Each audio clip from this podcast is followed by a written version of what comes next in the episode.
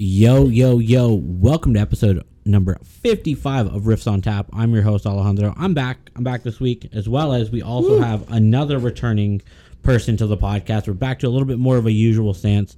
I'm joined, as always, by Riley. And welcome back. Your boy, Brock.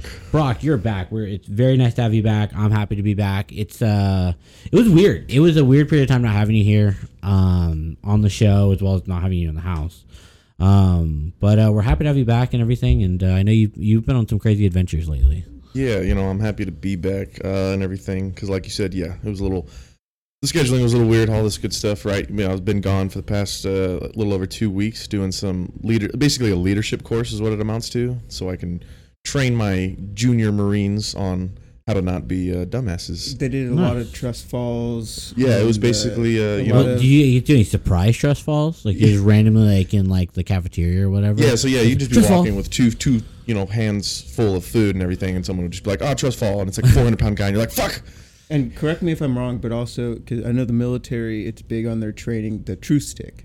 Right, so you have to pass around the truth stick. Yeah, so when you have, everyone you have has to tell, tell the truth. truth. Yeah. yeah, we did a lot of a uh, lot of group discussions. You know, like sit around in a circle. You know, hands on your knees type thing. Hands on my knees. Hand. And that's um, that's just. I mean, it's why that we are the best and the brightest, right? We have the most fierce military because of the truth stick, and I think that's what a lot of people can learn from us. And that's how I, I think you know the world would be a better place if they were just more like the U S military and very kind to each other, yeah. right?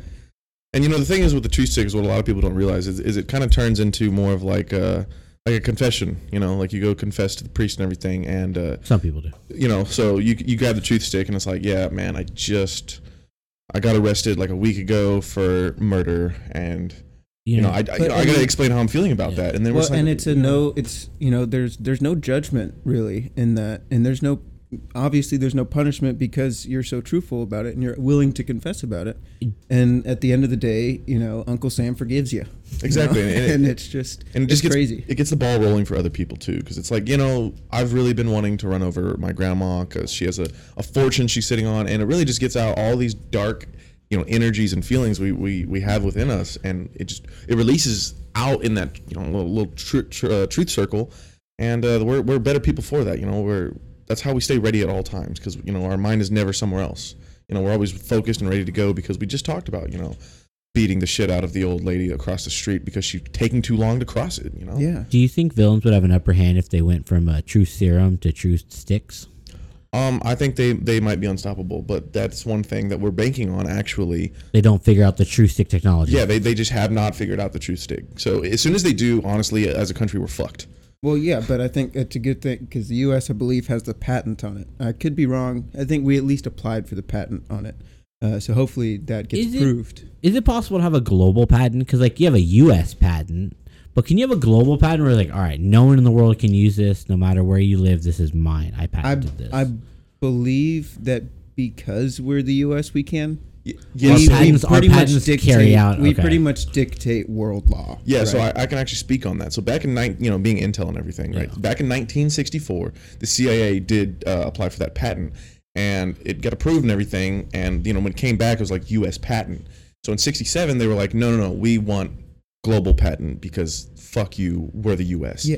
And it did take a long time, but. Uh, Back in ninety-eight, I think it was. I could be off Nine, a year or two. I think it was ninety-seven. Yes. It was, I think it was November ninety-seven. Yeah, that actually, you know what? That might be right. Um, so, yeah, uh, we did get that global patent. Um, and then from then on out, which the other countries did not realize, is we had a little itty bitty clause in there that said any other patents uh, produced by the U S would automatically become global patents. Um, so, as soon as we get one out there, other countries are, they're just, you know, shit. Does that apply for me if I have a cool idea and I get the patent approved? As long as you become part of a government entity in any capacity. So you can become a janitor at the, you know, uh, the C I A building. The C I A building. And now, as long as you produce a patent, you're good. You're covered under that clause. Yes. So. Do you guys know, I, I don't know if we talked about this or not, did you know that Disney owns all the works that their artists make, uh, including stuff that they do in their free time? So uh, a bunch of artists, when they first found out about that, they're like, well, it's not very fair. Like, I like to work on other stuff and draw this and that. Is and that only while they're at Disney? No. Or like uh, career? Like or, si- they sign they sign something that says while lifetime earnings? While they're under contract at Disney. Okay. So uh, a lot of art, so they collect a lot of their art that they do, like sketches or whatever, and pick it up. So a bunch of artists realized that because they collect everything and put it away in a vault, they decided to just make a whole bunch of porn. And now you have the real life animators who animate these characters with like very realistic porn. And I they're like, that. uh, you own it, Disney. Like you said, you own all the work we make. Maybe I think enjoy. That's, that's probably why Bella Thorne started doing OnlyFans. You know, there was a, there was a YouTube thing. Uh, it was called, uh, oh God, they, they would just make really like hyper, uh, what am I trying to say? Like, you know, the artists that, you know, you sit down. Realistic? You sit down and then like they draw like your like your flaws or whatever, and like they oh, they point a caricature? Them out. Yeah, like something like that, right? There was a YouTube channel that used to do that with like animations, and they would just like like go into way too much detail with this. When they did that with the Bugs Bunny and Elmer Fudd one, if you guys remember that YouTube video, well, Disney ended up buying that. Um, they were like, "Yo," or Warner Brothers, excuse me, bought that because they were like, "Hey, wait, that's that's ours," and it was like, "Okay, you own it. That's cool." And uh, it just it spiraled way downhill after that. So then, Warner is that Brothers. Where we got Big Chungus? Yes. I uh, I saw a tweet today of uh, this person complaining about I guess their nephew or whatever is like six, and he's like, "Oh wow, is this like the Big Chungus show?" And I was like, "Damn, like I don't even know who Bugs Bunny is." They're just like, "That's Big Chungus." This next generation is fucked. Yeah, I mean, no, one hundred percent. Because it's been diluted. It's like for us, it's like, "Oh, I know that's the Looney Tunes or whatever." Yeah, but. To them, they see it only through the memes, so they know it as a meme rather than what it was. So, yeah, it makes but I mean, it meme, memes have do you know? There's positives. Memes have a lot of power. Like I was talking about this earlier with Riley. Uh, memes brought back Morbius into the theaters um, after you it's know. It's Morbin time. It's, yeah, it's always Morbin time. time. And you know? Not only did it flop the first time, but after the power of the meme culture brought it back a second time, it flopped again. Yeah. So, dude, you know, memes are so powerful. It allowed a movie to flop big twice. I mean, if if the power of memes and the internet and Reddit is just incredible. We it's got the Snyder cut of the Justice League, and did it make the movie any better? No, nothing could save that movie. No. The movie was, was he's going to disagree. I am wholeheartedly going to disagree. Snyder cut should have been the original release. And did you watch all nine cut. hours of it? Yep. And that movie was amazing with the Snyder cut because it gave so much more context. And it made things make sense. Yeah, but plus, what's the main bad guy in that? Uh, Steppenwolf. Mm-hmm. He actually was. Uh, he wasn't even really. Not only did, was he redone in that in the Snyder cut, he was a better villain. But he wasn't even the main villain in the Snyder cut. Darkseid was the main villain. It's a completely different movie, and it was amazing. Still doesn't change the fact that Ezra Miller was a shit Flash. Uh, well, that fucking well, did you see the recent news? Is that uh, Warner Brothers basically has like three different options of what they're going to do with Ezra because they just they they realistically don't think it's going to work out, and they're just not going to bring him back. Well, I don't. I mean, he just got arrested again. So yeah, for, for burglary, for they're, felony burglary. They're still did, did trying he, to save him was, somehow. Did he think he was the real life Flash and that he was going to get away from it? Yeah, or? Well, I, that's where like a lot. I get a lot. I see a lot of memes on uh, Twitter, uh, and it's like Ezra Miller just as, or it's the fucking uh, the anti-Flash or whatever.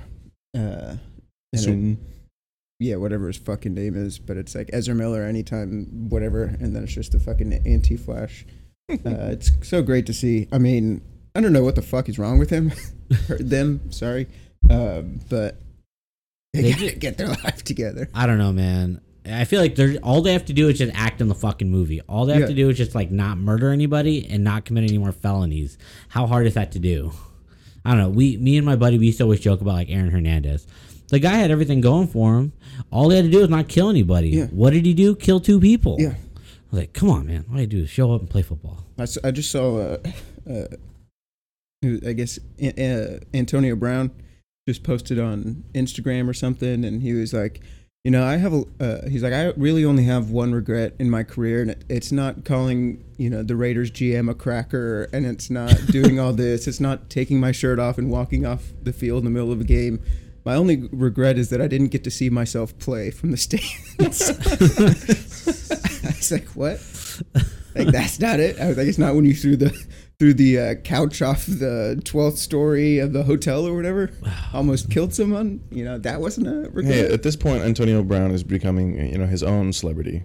Like, he's, he's, made, he's you know, he's, he's uh, defining his own path right now.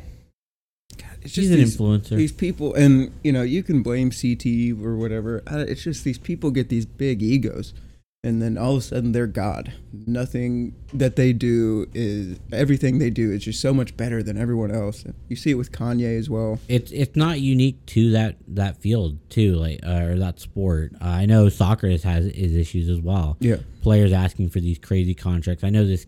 They got this guy over in Barcelona, Frankie de Jong, that Chelsea's trying to buy him. Manchester United's trying to buy him. And, but they're also in the middle of contract negotiations with him, with his own club, Barcelona, because I guess when they gave him a contract extension last year or two years ago, they may have uh, done some shady business practices with the money, and uh, he may be illegally being paid and not paying yeah. proper taxes and stuff. So he's trying to renegotiate that contract and trying to move to another team. And he's like, I'm so, I'm worth it. I'm so good. I'm like, bro, you've got one assist in like fucking two years. Like, you yeah. got no goals. Like, you got nothing, man. I get you play for Barcelona, but it doesn't make you hot shit. Like, I just, I, I never understood that. I mean, it's clearly possible. We've seen people that just become big celebrities and they're still genuine people. Like, I think The Rock still seems like a genuine guy. Oh, yeah. Like, just down-to-earth guy. It's possible. You can Rory, be the biggest star in the world. Rory, Rory seems well. super down-to-earth as well. Yeah. Like, very friendly. Um, but, yeah, I don't know, man. It's just crazy. I, like, uh, look at Nacho all of a sudden. I was like, last year you were nobody. This year you think you're somebody. Yeah. And I was like, you didn't do anything from last year to this year. Um, But, nah, yeah, sport, I, I don't know. All, with all that money talk, it's it's crazy. Like, I don't know if you saw the story. I don't, I don't think we talked about it last time. Is uh, Tiger turning down that uh, was it seven hundred eight eight hundred million dollar deal yeah. to join Live. Oh yeah, uh, which is crazy. His commitment to the tour. He's like, money. I don't need that. Like I'm he's already a billionaire. Yeah, I was about to say. He's yeah. not worried about the money. He's um, just playing golf at this point to play because he loves it. I did find out. So let's say you know you're a Cameron Smith. Let's say you sign for two hundred million bucks or whatever. Apparently, any tour winnings you get get taken out from that two hundred you had signed with.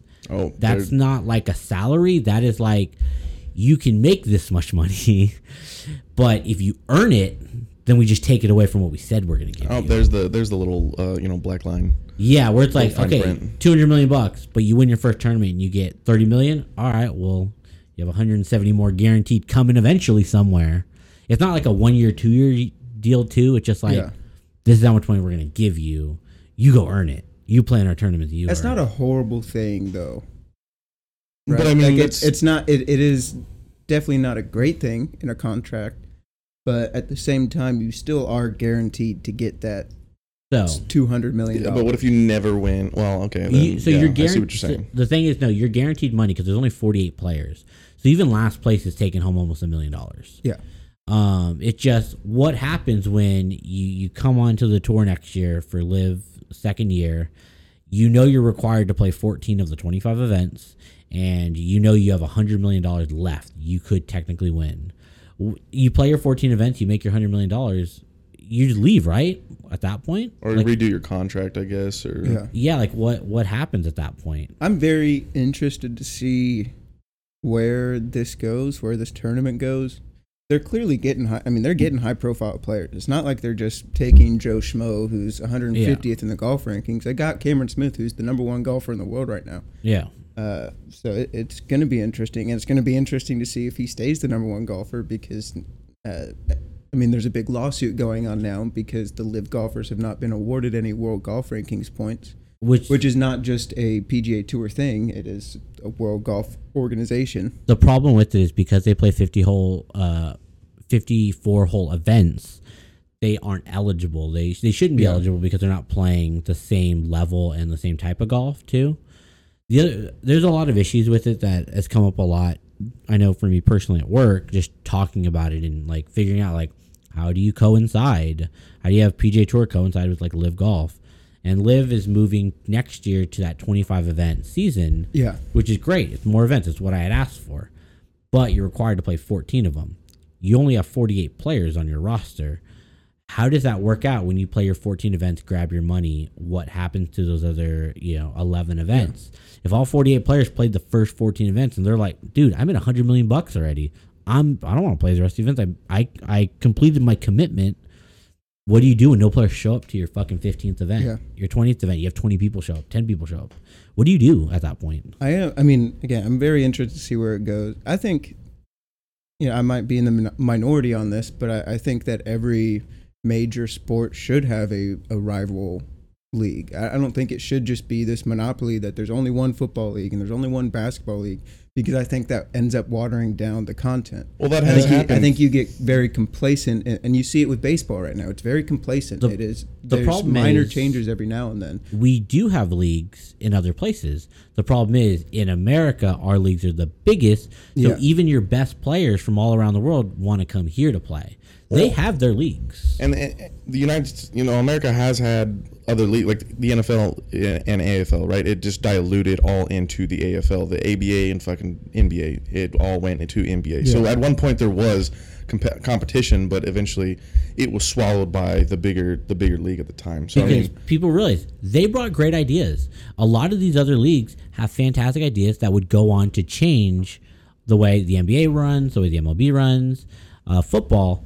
And I think the, what the best case scenario is, we it's going to be a fun experiment. Players are going to get paid in these next couple of years, and we're going to just we're going to take all those cool ideas that work and apply yeah. them in other places. Well, and that's what the N F L did with the X F L, and I'm excited the the X F L is coming back next year, I believe, mm-hmm. uh, run by The Rock. Uh, so I think we're going to get a good product. I'm very excited to see where that goes. It was going great the first time around. Or, yep. That was the X F X F L. That right that Donald Trump was a part of or whatever, and then yeah. he, or was that the U S F L? I don't know. One of those it was doing yeah. great, and then they That's decided it. to try to compete with the N F L in fall instead of keeping it in spring. Yeah, um, U S F L is like a referee, like umpire, like officials league. Like that's what my father was a part of. That's a thing. That's still a thing. It's, there was yeah, two but the football U S F L leagues, was there was one league. that was like legitimate yeah, with real like, players. It's, like, it's not what you're thinking. No, it was the X F L. You were right. Well, U S F L was a popular football league as well. I'm just saying. Which is the one? So not, I know it's not around anymore. Which league is it that we just got another team here in San Antonio? I believe that's the X F L. Okay, cool. And I, uh, Hines Ward actually is going to be the coach. Yeah, great uh, Pittsburgh Steeler, great wide receiver. I don't know. I think it, it, it's more football in the air. It it should be exciting if they get a good draw of players. I mean, I'll I'll definitely go to some games. I was I wanted to get when they had a. whatever that developmental league was that was going on. We had a team. Uh, wanted to go to some games. It just folded way too early. Uh, yeah. Sadly, because of COVID. But, yeah, I mean, never going to co- complain about more football. If I got football year-round, I'm happy. So, it'll be fun. No, I agree with you, man. Um, but, yeah, I think Live is, we're going to get a lot of fun, cool ideas out of it. And the players that do want to get paid are going to get paid. Um, I think the tour is just going to change things. They're just going to adapt and try new things, and I don't know. We'll see where it goes from there. Yeah, but I think we'll have to see where some of those lawsuits end up, though. Well, we already had the first one go through. The judge said that those three players that filed that they wanted to play in the FedEx Cup playoff event this week, yeah. uh, they just said no. But I know there uh-huh. is one big one that. Uh, well, there's two big ones, the World Golf Ranking points, mm-hmm. and then there's another one, not a lawsuit yet, but the P G A is being investigated on its treatment of the LIV golf players. Yeah. It'll be interesting, uh, fascinating to see how those end up turning out. But I think it's, it's going to be a big legal battle, but we're not going to see the results of that for like four more years probably. Yeah, definitely not. And at that point, the Saudis will be bored of the golf, and they'll move on to something new. Yeah. It's like when they bought all those teams in uh, the Premier League, and they were buying up soccer teams around the world, and then they sold them all. They were there for a couple of years, and they kind of left. Um, now it's Russia. Russia buys all the soccer teams now in the Premier League. And then with the whole Russia-Ukraine thing, like Chelsea's owner, they basically forced him to sell the team.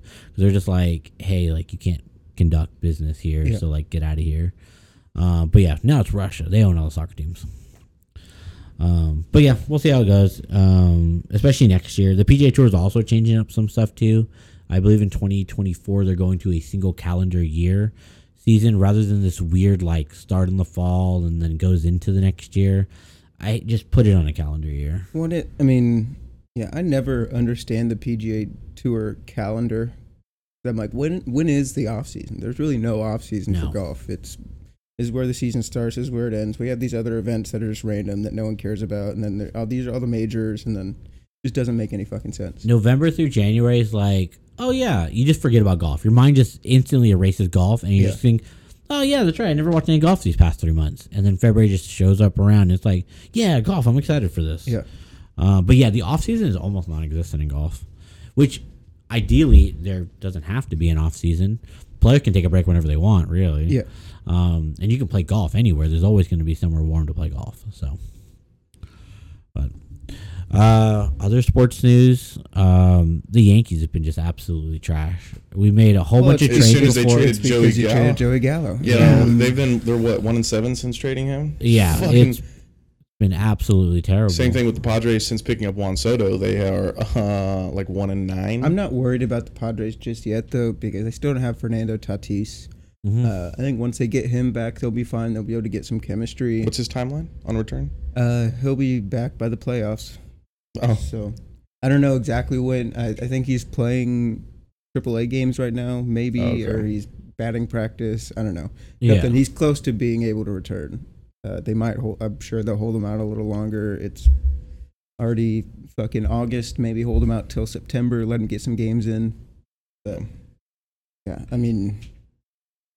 It, I think it was very clear-cut who the favorites were going into the trade deadline. Mm-hmm. Uh, I think after the trade deadline, it just got a little more murky. Yeah. Now the Astros look really good. They made some moves. Uh, the Dodgers are still the fucky Dodgers. The Yankees will eventually snap out of this, and they'll be a power again. Uh, yeah, it's it's weird. It's going to be interesting. It's weird as a fan because...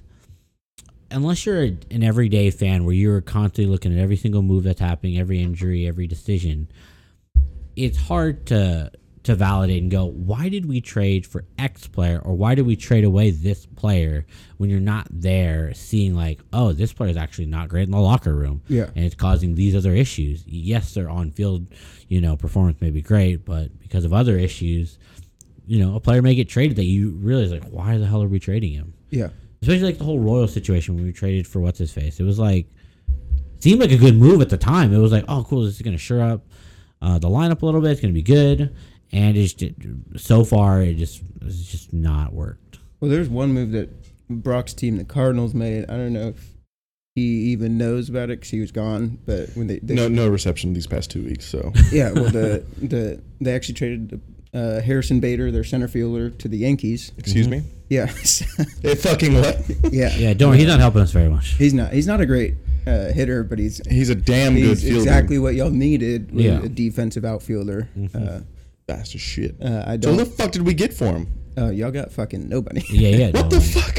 What the fuck? fuck yeah. A lot of our trades for the Yankees, we picked up a bunch of players and gave away nothing for yeah. any of them.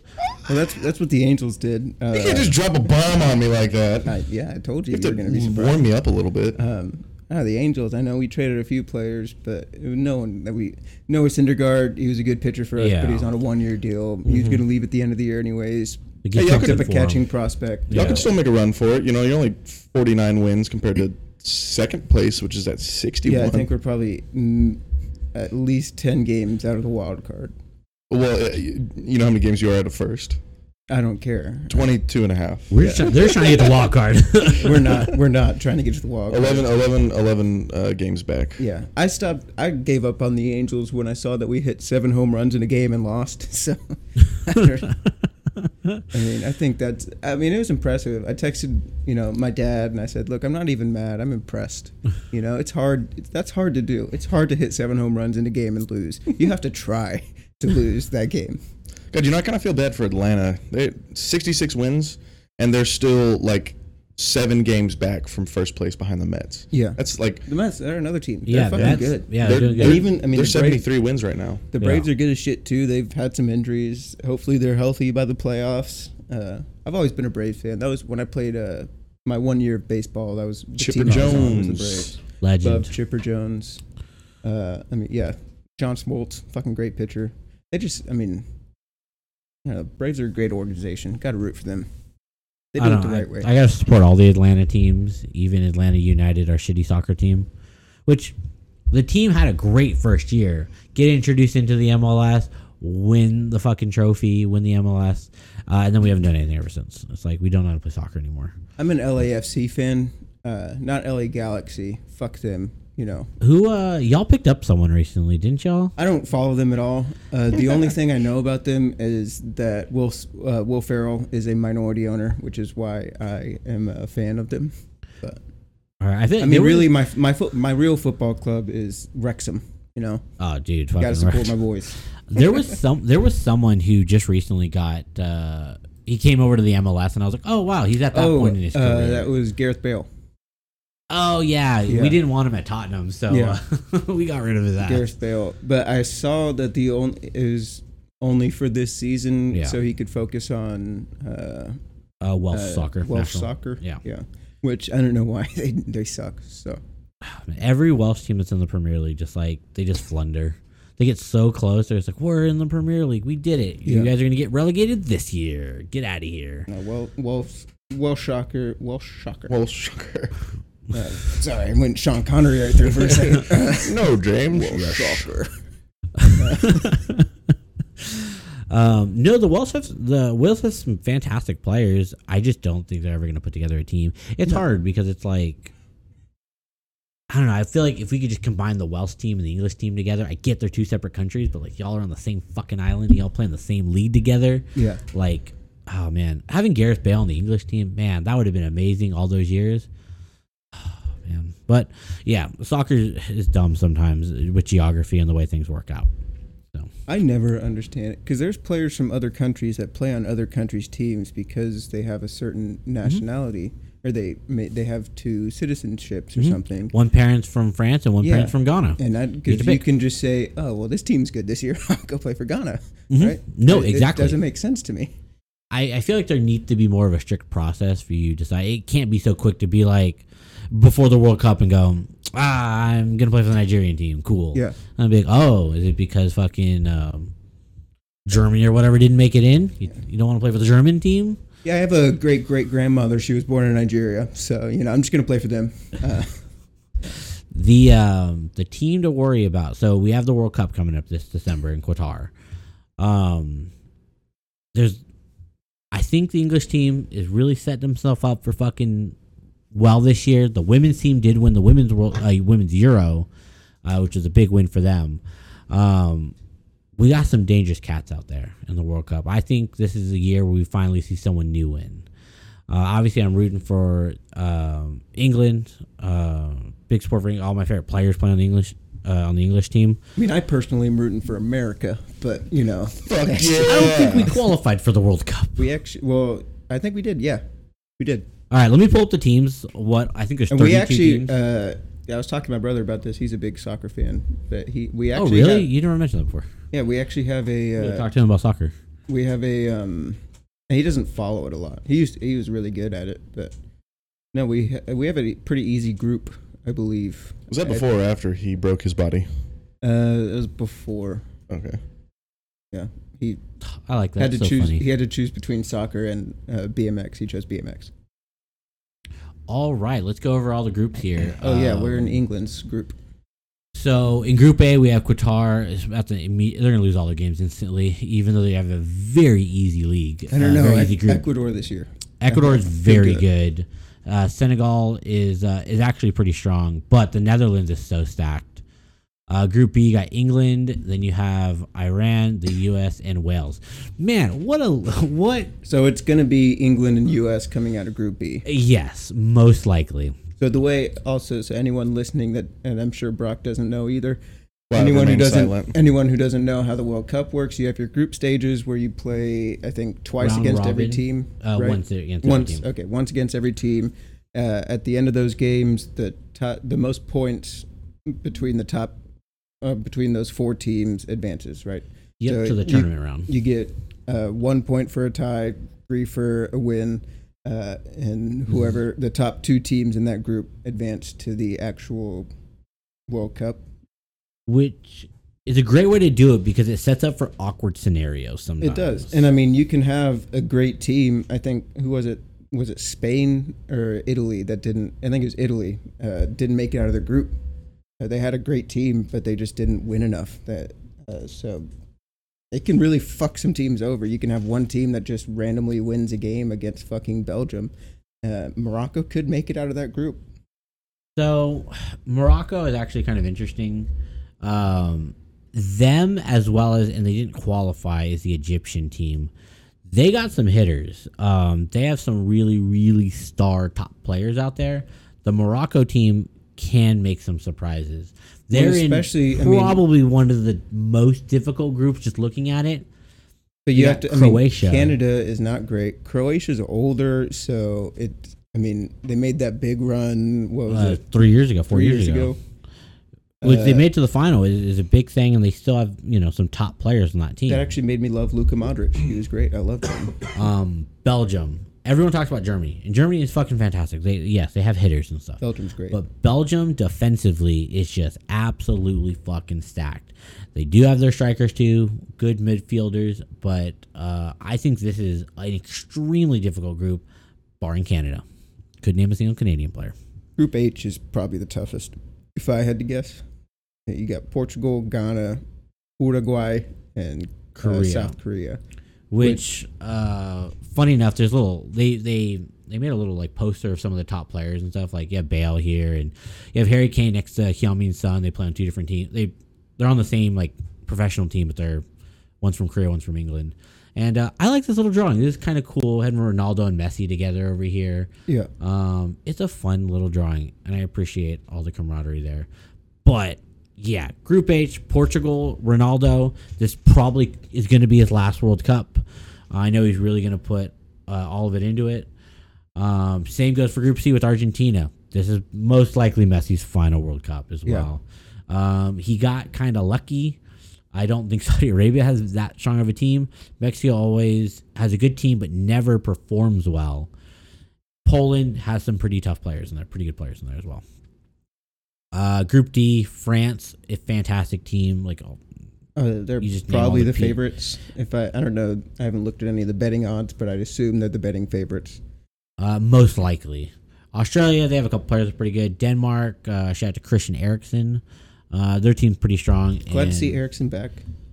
He, sad uh, to see him back on the United, on Manchester United though, not yeah. Spurs. But he he's the player. I don't know if you if you saw, but he collapsed on the field. Uh, nope. Yeah, his like he heart was literally stopped. dying yeah. on the field. Uh, but yeah, he's back playing. Love yep. to see that. Uh, Group E, th- very difficult fucking Group E. Yes, Spain. Um, although they're older and weaker than they have been in previous years, they're always a contender. Costa Rica is very strong. Germany is always, they're fantastic. Uh, Japan is probably the weakest group in there. But I feel like Japan never has any stars, but they always play well. They are a great like team. Yeah. But you're right. There are not too many stars on that team. Uh, Group F we went over. Group G, Brazil, Serbia, Switzerland, and Cameroon. Um... I don't have too much to say. The Brazilian team probably Brazil. I would say Brazil and Serbia. I do not think the Swiss can get out of there. I think they um, will. I think it's going to be Brazil, Switzerland. Ooh, I like that. Uh, you can't count Cameroon out. Um, they have it's like they have two players that are really good. I mean, um, at least two African teams are going to make it out of the group stages because that always fucking happens. And, and that that's probably going to be. I would say Ghana. Ghana usually has a good team. And then Senegal for sure is going to make it out of Group A. Yeah, I'm going with... Um, oh, man, Morocco's in that tough group, though. Hmm. But you're right. I think uh, African soccer is really underrated. Uh, I think a lot of these teams really, if they were given a little bit more development and their players didn't fucking leave to go to the bigger leagues, yeah. they probably would have much stronger national teams. Because... they're stars in every league that they show up in. They go to the Italy League, the French League, the Premier League. Like, they're stars. They're fantastic players, all of them.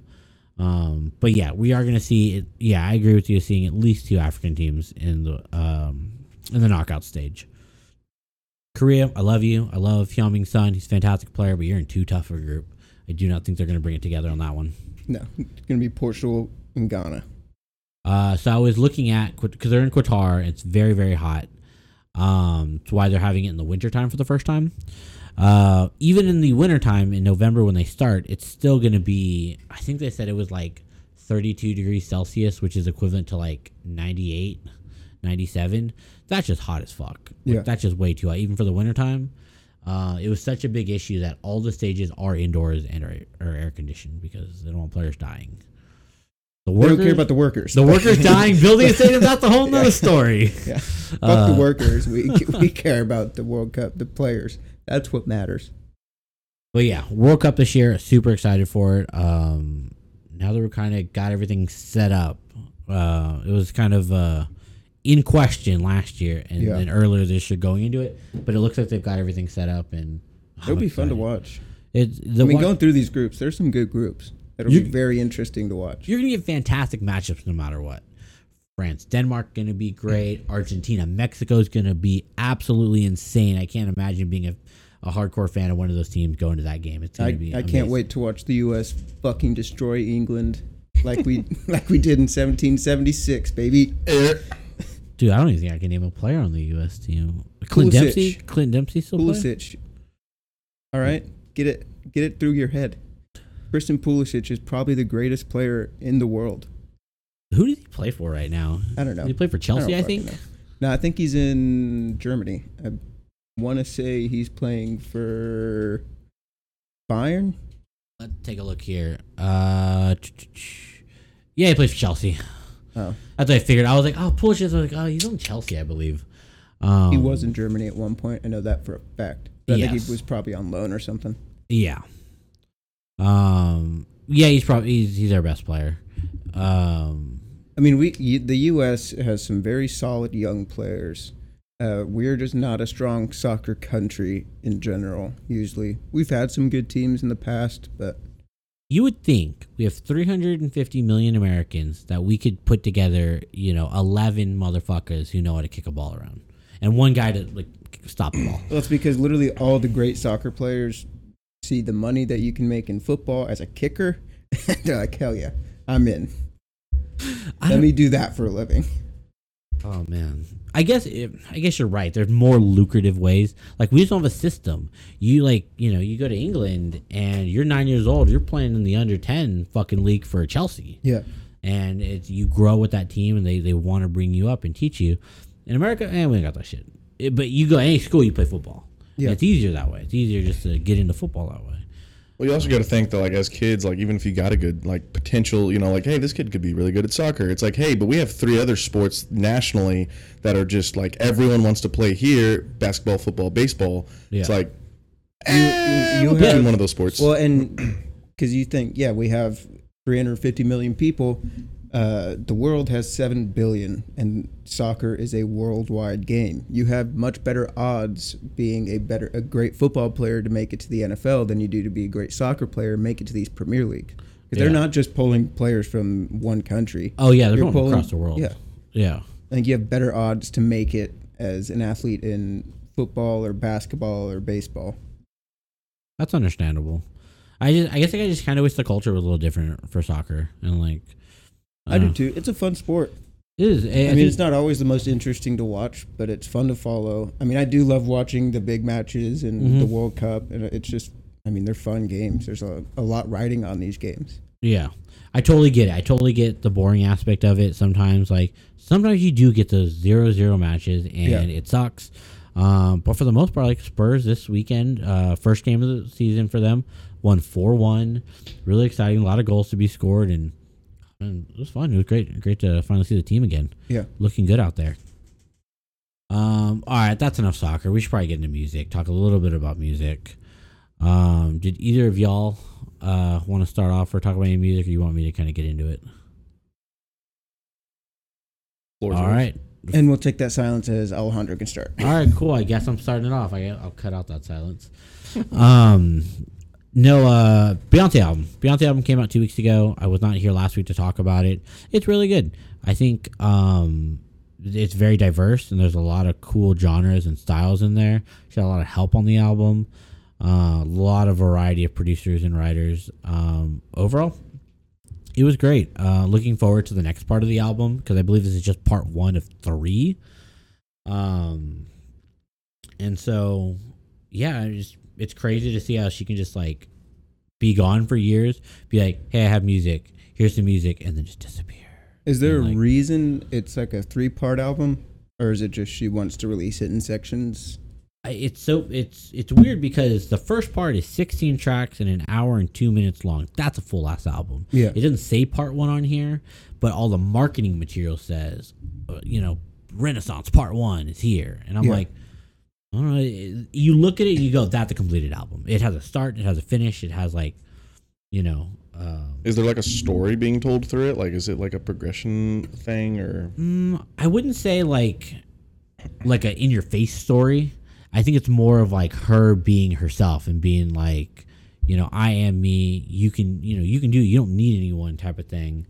Uh, just, you know, you. Um, there isn't anything direct. I think this album for her was more of a showcase of all the various cultures and sounds that w- come together to make what is music that the black community kind of can identify with, yeah. and unify with.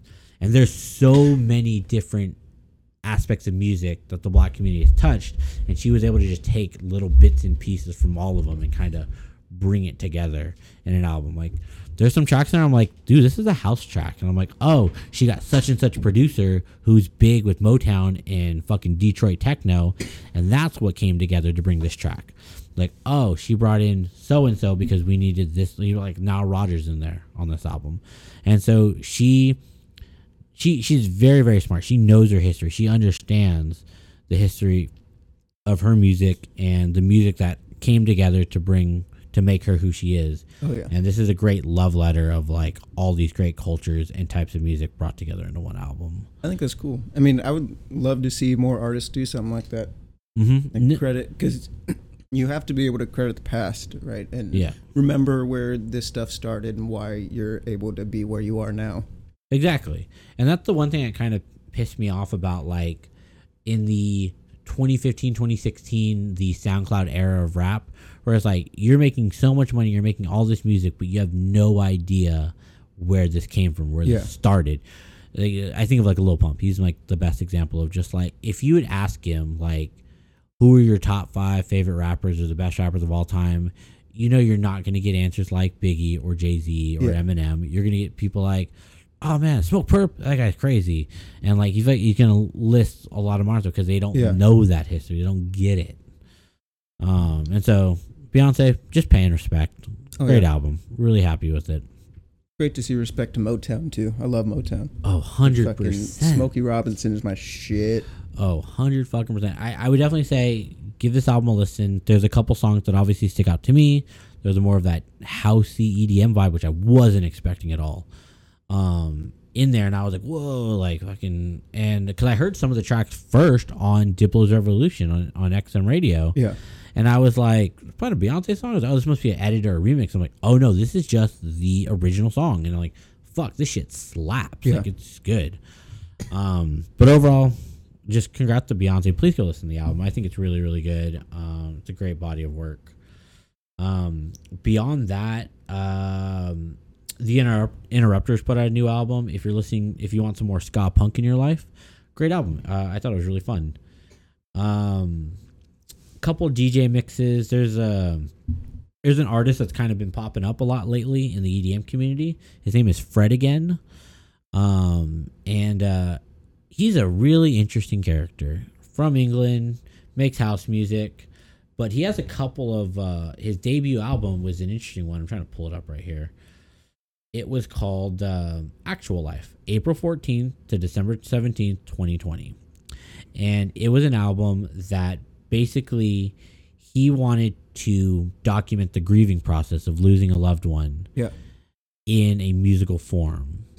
And it kind of was inspired by some previous work he had done where he met this person at this club and had just such a wonderful conversation with it.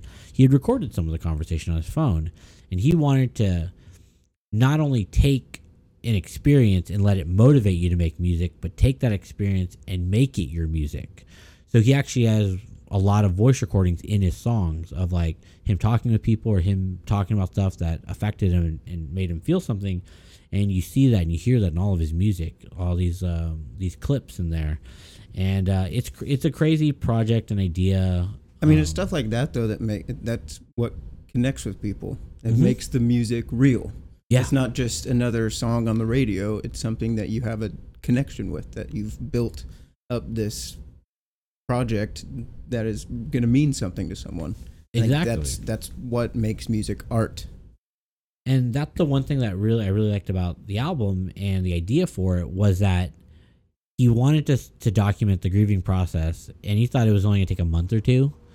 He didn't realize, like, when you when you lose a loved one, it, the grieving process is forever almost. And so that's why he it, it's April to December. Yeah. And he just kind of documents kind of like moments where he had a good day or things were not good. And it was, it was just a really, really fun album. But if you're not a big house person, I don't think the mus- the musicality, the music of itself will connect with most people. It's it's understandable. Yeah. Um, but I do like the idea and the presentation behind it uh, and as a form of art. Um, it's really cool. I also got into Fred Again because he has a couple songs that are just absolute bangers, slap so fucking hard. And what a great name, Fred Again. He has two periods at the end of his name too. I love that. That's a uh, whenever artists will put like a, a little unique thing part of their name. Uh, I always think it's kind of funny. I'm like, oh, I get you, I get you, standing out a little bit. Uh, and then the last album I had was Calvin Harris, uh, Funk Wave Bounce Volume Two. Uh, the best way I can describe that album is uh, I enjoyed it, listening to it front to back. There's a couple songs I go back to, but for the most part, there is zero hits on that song. Zero hits that I would see played on the radio, um, which is fine. Good, good, not great. Yeah, which is fine. No, there's no bad songs on there, uh, but there's no great songs either. Yeah. So uh, I think the I'll, the song I'd probably recommend to listen to, um, just because I think his voice is so fucking funny, and every time I hear it, I laugh, is uh, his song Ready or Not uh, with Busta Rhymes. Oh, wow. Because that guy's funny. I don't, he, he's uh, still alive. Busta he's still alive, uh, unlike D M X, who he sounds just like. Yeah. Um, R I P.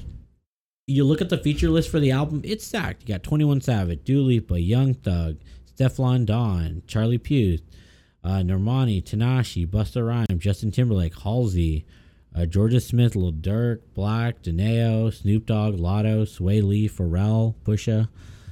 It's stacked. That's fucking, yeah, that's ridiculous. It's absolutely stacked. And like I said, none of the songs are bad. None of them are great either. Yeah. So overall, I'll play a little bit for you guys afterwards because I'm gonna we gotta update the playlist and everything, and uh, I'm curious to hear y'all's thoughts, you know. But it's just very vibey. Yeah, I wish uh, I didn't listen to a lot of new stuff this past week. A lot of so my my genre has not had a lot released recently. Mm-hmm. Uh, there is more coming out soon, but at the moment there's not not much. But there is one album that I. Uh, I've been waiting for for a little bit. Uh, it's a John Anderson cover album. Mm-hmm. Uh, it's just a lot of country artists paying tribute to him. He's not oh. dead uh, yet, but um, they're preparing for it. They're preparing for it. I mean, it'll come, right? Release uh, date to be determined. He, I mean, he is up there in age, but so it, it was a cool album. You have Sierra Farrell on there, mm-hmm. uh, Nathaniel Ratliff, yep. Eric Church, Tyler Childers, yep. Luke Combs, Sturgill Simpson. Brothers Damn. Osborne, Jamie John. I mean, there's Jesus Christ. Some it's heavy hitters on there. Yeah, yeah. everyone is there. Uh, great album. I loved it. Um, other than that, A J R just put out a new song called I Won't. Uh, yeah, I heard it on the radio. Banger. Yeah. Love that song. Oh, you heard it on the radio? Uh, it was on Diplo's Revolution. Or, no, it was on Alt Nation.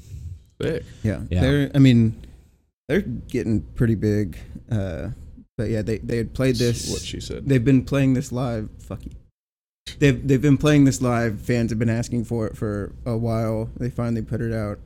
Uh, I guess kind of blowing up. I guess, but so I, I know Madison, who the main host over at Alt Nation, she's a big A G R person. Yeah. So like their music is played on there very frequently, and so that's that's where I heard about him originally. Was yeah. just listening to Alt Nation.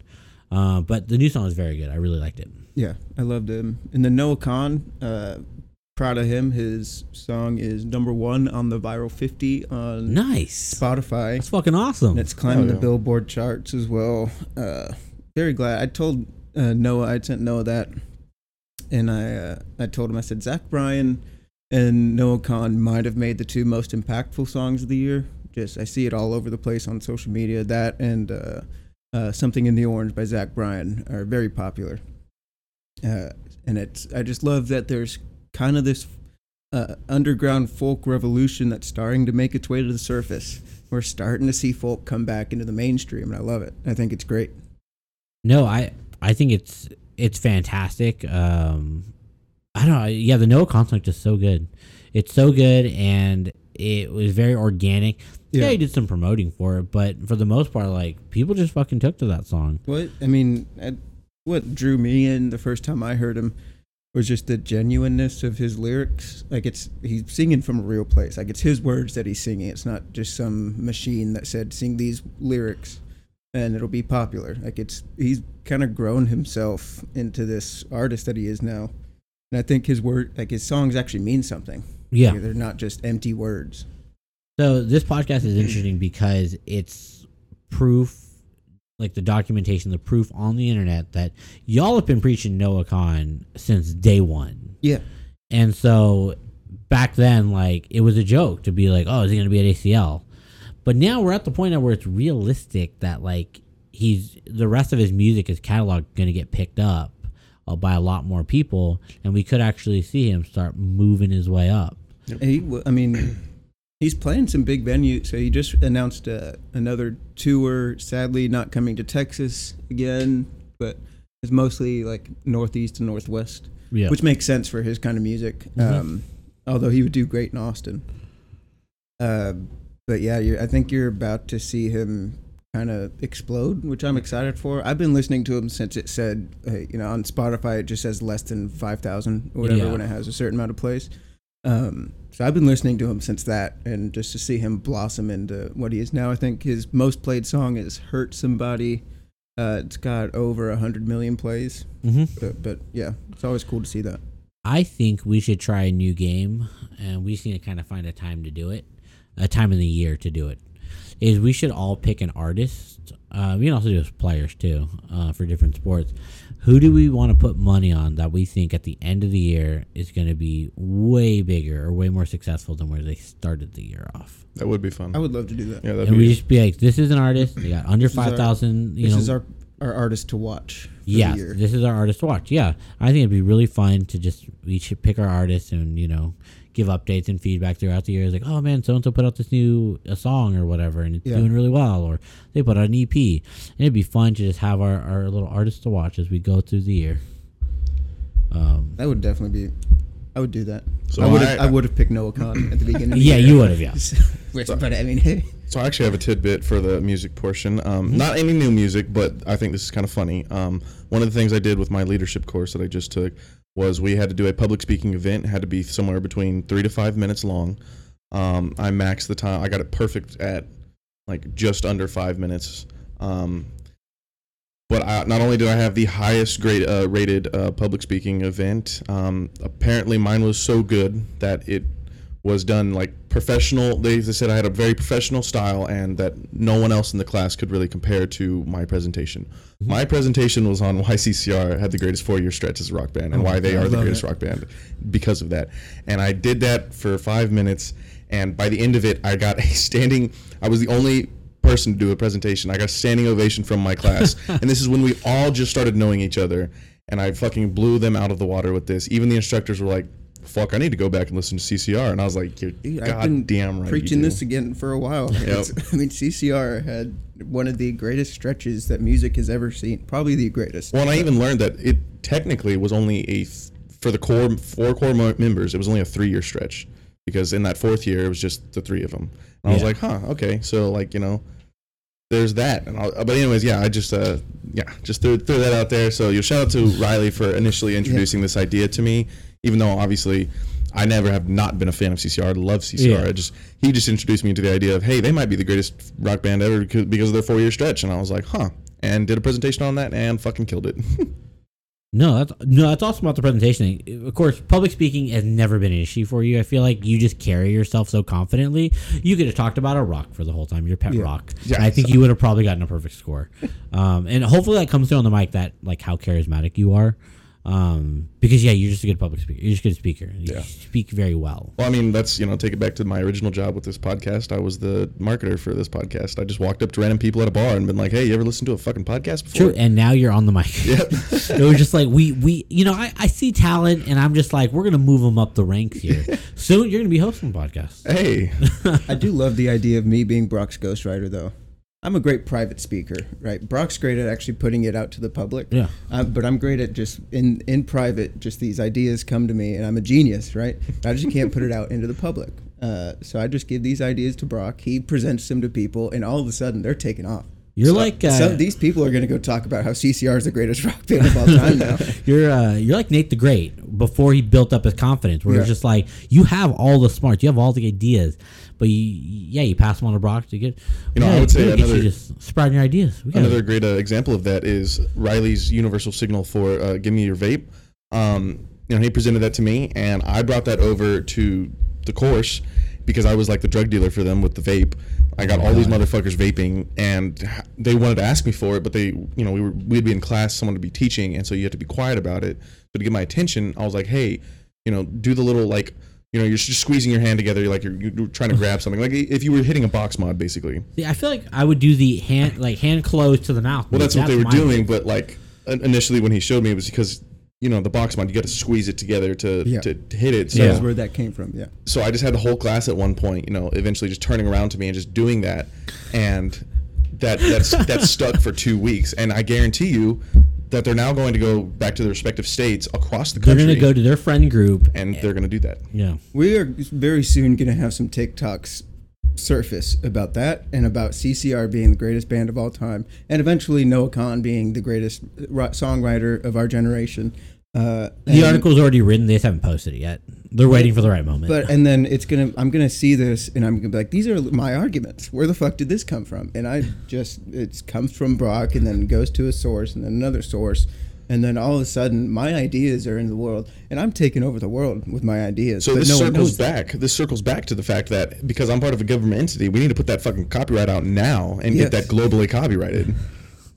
The the government's just gonna steal that. It's gonna be the new fucking, like, yeah. y'all are in the bushes or whatever, and you're just like, all right, dude, he needs the vape. All right, we got him, bro. Get it down there, dude. Throw him the jewel. Jewel, we don't have those anymore. Yeah. They are, are still a thing, actually. Yes, they are still a thing? Because okay. because there's an appeal process, they are still in stores. But uh, there's a chance that we that the company just shuts down?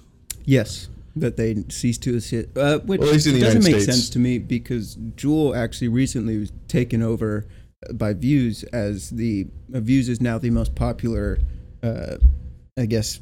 stick fucking vape. Yeah, because you can get it everywhere. British company, and right? it's they're, cheaper. Yeah. They're a British company? Yeah. So it is, uh, it doesn't make sense to me that they went after Juul. I guess Juul is the universal term for it was, it one was of these stick vapes, right? It's people just see one of these and they say, oh, it's a Juul. Uh, so it, it was easy, an easy target, uh, but it's just, I think it's a, a vain attempt at trying to limit the amount of vapes, because you're just going to have another company pop, pop up, up and take over. We've seen that with the disposable vapes as well. Yeah. You've got, you know, you're currently at the Escobar. Yeah. That is the premium. I have a new vape that is going to take that over, by the oh. way. Yeah, because it always happens. It's every mm-hmm. couple yeah. months we get a new one. So I'm curious, what's the next one? Uh, it's called an Elf Bar, and as far as to my knowledge, it is only sold in like specific places right now. But I've had I feel it. Like I've seen those. I've had it for the past two weeks, and I, you know, how much I vape. So I was hitting that like a motherfucker. Great flavor and everything. You just got to charge. You know, it's a chargeable one, but it's disposable after you know what you've done with it. Yeah. But that thing not only lasts forever, um, it hits great every single time. Great flavor, and but the big the big selling point is how long it fucking lasts as a disposable vape. How much is it compared to the Escobar? The Escobar is what, twenty bucks? Yeah, this one's uh this one's like twenty bucks as well. Okay. Because I know puff bars were a big thing for a while, yep, yeah. and then the Escobars came on the scene. Um, but yeah, it, it's I think Juul is now, like you said, like not the leading electronic cigarette. No, Vuse is, and before that, even before Juul and Vuse, we had. I remember in high school the blue, yeah, uh, yeah, blue electronic yeah. cigarettes, which I feel like that company was primed to do well. I don't know why they didn't. They just didn't capitalize, I guess. Yeah. It. I, I don't know. I think. Uh, Juul just got targeted so much because they pioneered the way for like the the craze that is now vaping, right? Like, I mean, yeah. you know, you had the box mods, which were kind of they. Well, they I people. think the thing that they did different uh, uh, initially was the flavors, right? You had your mango and whatever the fuck else they had. Yeah, I think blue uh, only came in like menthol. Yeah, there was no flavors. Once they cut down on that, then you had all these other companies start taking out all these disposable vapes. Come out where you had your random flavors, you know, your strawberry, mm-hmm. watermelon, or whatever. Yeah, uh, and that's where those started to take over. Uh, I think that was the downfall of Jewel. And again, now I think they're just a scapegoat. It's just the popular term is Jewel. So yeah, I the, think the design of it, it was sleek and easy to use, and it was relatively cheap to get your hands on one, and that made it accessible. The the more you can make something accessible, the more you can put into people's hands, the more it yeah. can really take over. If I told you that you had to like flip over backward to get a Vuse pod or a Juul pod, you're probably going to just pick the next best option. Yeah. Juul was just at the right time, at the right moment, and extremely accessible. I, I would agree that they're the scapegoats. The United States' way of saying, hey, we're trying to tackle this problem. You guys know Juul. You know how popular it is. We're attacking them. But in reality, now it's kind of like, well... Well, and it's, yeah, I mean, you're going after this, but why aren't you shutting down these cigarette companies? Why is Marlboro still a thing, right? Like it's, exactly. You don't care about the actual problem. I saw Marlboro has a new pack. It's called Extra Cancer. Yeah, uh, they're selling really well. Yeah, so they, why are we doing nothing about this guy? They upped the amount of tar in them.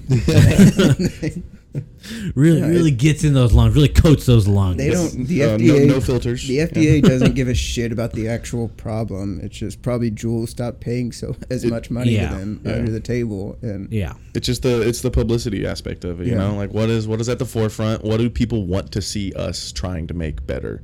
They want us to see, like, Juul's off the market. Okay, we'll make Juul's off the market. Yeah. We don't care if someone else is ta- has already taken them over, yeah. you know, being more popular. We don't the, care. The thing is, I want to know if they're going to try to make a blanket on electronic cigarettes and remove just... Yes, Juul is the person whose name is in the lawsuit, but is it going to affect every other electronic cigarette? It will. Uh, Vuse is going to see their sales double. Uh, yeah. It's not... Uh, they're not actually going to attack the electronic cigarette market, I don't think. Uh, uh, they're just, they, they want to, again, like Brock said, they just want to see people seeing them trying to do something, quote unquote, trying to help the issue. Uh, but you're not going to. Who owns Vuse? Do you guys know? It's a British company, I believe. Yeah. Yeah. Okay. But yeah, I mean, like, look at, let's look at cigarettes, right? Like, back when cigarettes were so hot and heavy, they had commercials for cigarettes, and they were like, oh, you want us to tackle the problem? Well, we'll just stop doing commercials. We're not going to yeah. tackle cigarettes. We're yeah. just going to take them off air. We'll take we'll take away Joe Camel. Yeah. And yeah. doesn't do anything to affect sales. People are still going to go get their Camel cigarettes. That's what I'm curious if... Um, as we're at the end of the podcast here, and I'm about to go on a fucking conspiracy tangent. So I'll keep it extremely short here. Have y'all thought that the Esco bars and you said the Elf bars, yep. what they're called? Have you ever thought about that the companies that own them are actually Marlboro and Camel and all that, and that they have a subsidy company, that they have a whole new name, new whatever, and they're getting people on both sides of the market? It doesn't matter if you buy a cigarette or an e-cig. We own both. That's a good. I mean, thought. I'm I'm I'm sure there is an electronic cigarette that is owned by Marlboro. That is owned by Camel. That uh, has no affiliation unless you look into the books. Yeah, I'm sure there is. Yeah, because I mean, like, who? Which one of us would take the time to do that? You know, or like give a shit to, to only, make that connection. The reason why I mentioned it is because I learned about Carvana and Drive Time. It's Drive Time. If you guys are familiar, ooh, thankfully that's lightning or yeah. some thunder. Hopefully, we'll get some rain today. We've been really needing it. It's been still in a drought. So, are you guys familiar with Drive Time, the car dealership? Uh, no. Cannot say I am. So it's it's a car dealership that sells used cars. They don't really sell new cars. It's, it's all used cars, and their whole thing is that we want to get you that low monthly payment. We'll do whatever it takes because they know they just fiddle with the numbers in the background, the interest rate, the down payment, whatever. Yeah. They fiddle with all the numbers to get you that monthly payment. So Drive Time, they really take advantage of people because they'll put them on these crazy subprime loans, crazy interest rates. They're absolutely fucking over the customer, but they move product. What they then do is they take those loans and then they sell those, and that's where they really make their money, is selling yeah. these subprime loans, and now you you're you know uh, owing money to someone else. Carvana, they're in a lot of legal trouble currently because of this doing the exact same practices, and people are one were wondering like, man, that's crazy. This is twice in a row that we've had these really sketchy car dealerships. Well, they looked into it. Well, the owner of Drive Time, uh, I forget his name. Uh, his son is the one who's the C E O of Carvana. Uh. So they were connected the whole time. Yeah. And so that's why I bring it up is that, like, I wonder if the cigarette companies or the tobacco companies are smart enough to go, let's hit them on both sides. Let's make a subsidy company that's not affiliated or tied to us, and we start producing all these. Elf Bar, they were probably making puff bars two years ago. It's the same company. Yeah. Fucking new packaging, new logo, new branding, but the ownership has always been the same. Yeah. That's a conspiracy theory. I do not have any facts on that, but hey, if I was a business person, I think that's a great way to make money. You really you own the market completely. You, one hundred percent. And yeah. no one realizes it. So, but that was kind of my piece on uh, on vaping. It's always going to be around. It's never going to go away. Yep. It's just it's part of it's our... It's solidified itself as one of the vices. Yeah. Um. It's part of our culture. We thought we were going to get rid of cigarettes, and we did for the most part. I I rarely see cigarettes. I see them at work sometimes because people smoke them. But for the most part, like it's all vapes, man. It's all vapes. Especially our generation. Yeah. Which is easier. Yeah. So. But, uh, all right, do y'all have any final uh, comments, final notes before we get out of here? One quick thing. Any anime fans out there, then there's a new Dragon Ball Super movie coming out with Gohan ooh, and Piccolo. Uh, new animation style. It's more of that three D animation style. So very excited. Uh, only teaser trailers that I've seen so far. But, yeah, uh, that will be dropping in like a month or two. Gohan's so. getting a new form. Oh, shit. He is. He's going to go beyond... Um, what is it, Supreme Kai released? Or yeah. He has one above that, and he has another one above that now. Damn. Gohan's, Gohan is the strongest fighter in Universe seven, and it's undisputed, and everyone knows that. He's the strongest. Stronger yeah, than Goku. Depending on which uh, timeline you're in, because some, some timelines Gohan's dead. Correct. Some timelines he's got one arm. Correct. And he never goes Super Saiyan. Correct. Um, I, in my opinion, I think I think Gohan has... Way he's way stronger, but never can. N- there's never a moment where Gohan's gonna fight Goku. He's never consistently at that level. That's the thing. Yeah, he's he's there when he needs to be. All the all the the situation needs to be right for him to fully unlock his like yep. in, in with Teen Gohan when he fights uh, Cell. Yep. All the makings were just perfectly right to make him the strongest fighter on the earth at that moment. Um, but Riley, got any final thoughts here? Uh, no, I have no idea what y'all are talking about. Um, we'll I guess go listen to the A J R song. Uh, be on the lookout for new Noah Kahan and Charlie Crockett music. Charlie Crockett, his album comes out September ninth. Uh, I'm sure he'll release a, at least one or two more singles before that. Um, which we may try to go see him. Uh, they at September third. September third. So at all the U T home football games, they have a thing called Longhorn City Limits. Play on Austin City Limits. Yeah. And they have a concert series.